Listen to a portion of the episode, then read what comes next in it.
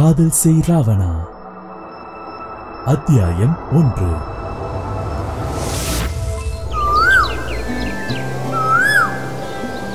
இளம் காலை பொழுதில் சில்லென்று வீசும் தென்றலுடன் சாலையின் இரு மருங்கிலும் விளைந்த நெற்பயிர்கள் சமைந்த குமரி பெண்ணாக மின்ன அந்த மினி பஸ்ஸில் பயணிக்கும் பயணிகளுக்கு குறிப்பாக பெண் பயணிகளுக்கு ஏற்றபடி பாடல் ஒலித்த வண்ணம் இருந்தது.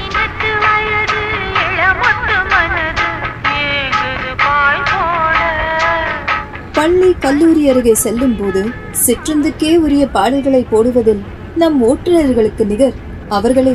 அதுவும் நம் தமிழ்நாடு பேருந்து ஓட்டுநர்கள் அதில் மன்னர்கள் இசைக்கும் பாடல்களுக்கு ஏற்ப பயணிகள் சிலர் தங்களுக்குள் சிரித்தபடியும் ஊர்க்கதைகளை பேசியவாறும் சிலர் அந்த பாடல்கள் மூலம் தங்கள் காதலை வளர்த்தபடியும் என அவரவர் மனநிலையில் பயணித்தனர். ஆடியன்ஸ் உங்களுக்கும் அந்த அனுபவம் இருக்கா மக்களே? அவள் ஒருத்தியை தவிர அவள் மட்டும் அசோகவனத்தில் சிறையிருந்த சீதையைப் போல அந்த இனிமையான சூழலுக்கு சற்றும் பொருந்தாமல் இருந்தாள்.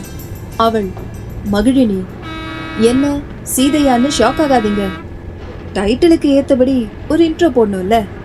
எப்படி கவர் பண்ண பாத்தீங்களா? பெயரில் மட்டுமே இருக்கும் மகிழ்ச்சி தொழியும் அவளிடம் இல்லை. கண்களில் நிற்காமல் வழியும் கண்ணீரோடு ஜன்னல் ஓரம் அமர்ந்து வெளியே பார்த்த வண்ணம் வந்தாள். ஏன் எனக்கு இந்த நிலைமை? என்ன மாதிரி வளர்ந்து? எவ்வளவு பாசமா பார்த்துக்கிட்டு குடும்பம்? நண்பர்களோட சந்தோஷமா எப்படி எல்லாம் ஆடி பாடி தெரிஞ்சு? இப்போ இப்படி யாருமே இல்லாத அனாதையா? எங்க போறேன்னு கூட தெரியாம போயிட்டு இருக்கு என எண்ணி அவள் உள்ளம் வேதனையில் துடித்தது. அவ வாழ்க்கை எதை நோக்கி போயிட்டு இருக்குன்னு தெரியலையோ? அம்மாடி இனி அழாதடா. எல்லாம் சரியாயிடும். என பவள பாட்டியால் வார்த்தைகளால் மட்டுமே கூற முடிந்தது. அவருக்கும் அவள் நிலைமை தெரியுமே. எந்த பாவி கண்ணு பட்டுச்சோ மான்குட்டி கணக்கா துள்ளி விளையாடிட்டு இருந்த பிள்ளைய இப்படி ஒடுக்கி உட்கார வச்சுட்டானே.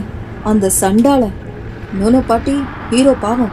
இருந்திருந்து அந்த விளங்காதவன் கண்ணிலேயே அந்த பிள்ளை படணும்? என்ற அவரின் பேச்சில் அவன் என்றதுமே மகிழினிக்கு உடலில் மெல்லிய பயம் உண்டானது. அவன்தான். அவனேதான். அந்த படுபாவியால தான் இன்னைக்கு அப்பா அம்மா யாருமே இல்லாத அனாதையா இருக்கேன் ஏன் கடவுளே அவனை படைச்ச? அப்படியே படைச்சாலும் அவன் கண்ணுல எதுக்கு என்ன பட வச்ச? என் தப்புதான். அவன் கண்ணில் பட்டதால தான் எல்லாமே. என்னால தான் அப்பா அம்மா என்னையும் விட்டுட்டு போயிட்டாங்க. என கதறினான் இடம் பொருள் ஏவல் மறந்து. இனி கண்ணு அழாதடா. அழுதா மட்டும் போனவங்க வந்துடுவா போறாங்க. இதுக்கு அப்புறம் தாண்டா நீ தைரியமா வாழணும். உன்னை நம்பி இருக்கிறவங்களையும் காப்பாத்தணும்ல? என்று சமாதானம் செய்தார். அவர் எடுத்து சொல்லியதுமே அவள் கண்முன் வந்து போனது ஒரு பிஞ்சு முகம். கண்கள் சிவந்து உதடு வெம்பி என்னை நீயும் விட்டுட்டு போறியா? என கேள்வியை தாங்கி அந்த கேள்விக்கு பதில் சொல்ல முடியாமல் கதறியபடி விட்டு விட்டு வந்தது. கண்முன் வந்து சென்றது. இது எல்லாத்துக்கும் காரணமானவன் மட்டும் என் கண்ணு முன்னாடி வந்தா கொன்று போடும் ஆத்திரத்தில் இப்போது இருந்தாள். அவள் வலி பெரியது. அதனால் மனம் அவ்வாறு எண்ணியது. உண்மையில் நடக்கக்கூடியதா அது? பெரும் பதவியில் இருக்கும் அவனை நெருங்க முடியுமா என்ன? அதுவும் மக்களுக்கு சேவை செய்யும் பெரும் பதவியில் இருந்து கொண்டு அவன் செய்யும் அராஜகமும் அட்டூழியமும் எதிர்க்க முடியாமல் தானே புறமுதுகிட்டு வந்தது? எப்படியோ? இனி அவன் கண்ணை விட்டு மறைஞ்சாச்சு. இதுக்கு மேலேயாவது எனக்கு கருணை காட்டு கடவுளே. என மனதார வேண்டிக் கொண்டவளுக்கு எப்படி தெரியும்? இனிமேல்தான் அவள் வாழ்க்கையில் பெரும் துன்பங்களை அனுபவிக்கப் போகிறாள் என்று. ஏமா யார்மா அது?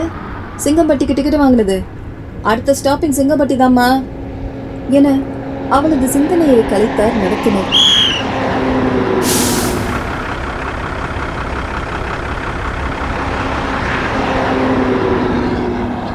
இடம் வந்ததும் இறங்கியவர்களை திருநெல்வேலி மாவட்டம் அம்பாசமுத்திரம் ஊராட்சி சிங்கம்பட்டி கிராமம் தங்களை அன்புடன் வரவேற்கிறது என்ற பதாகை வரவேற்றது.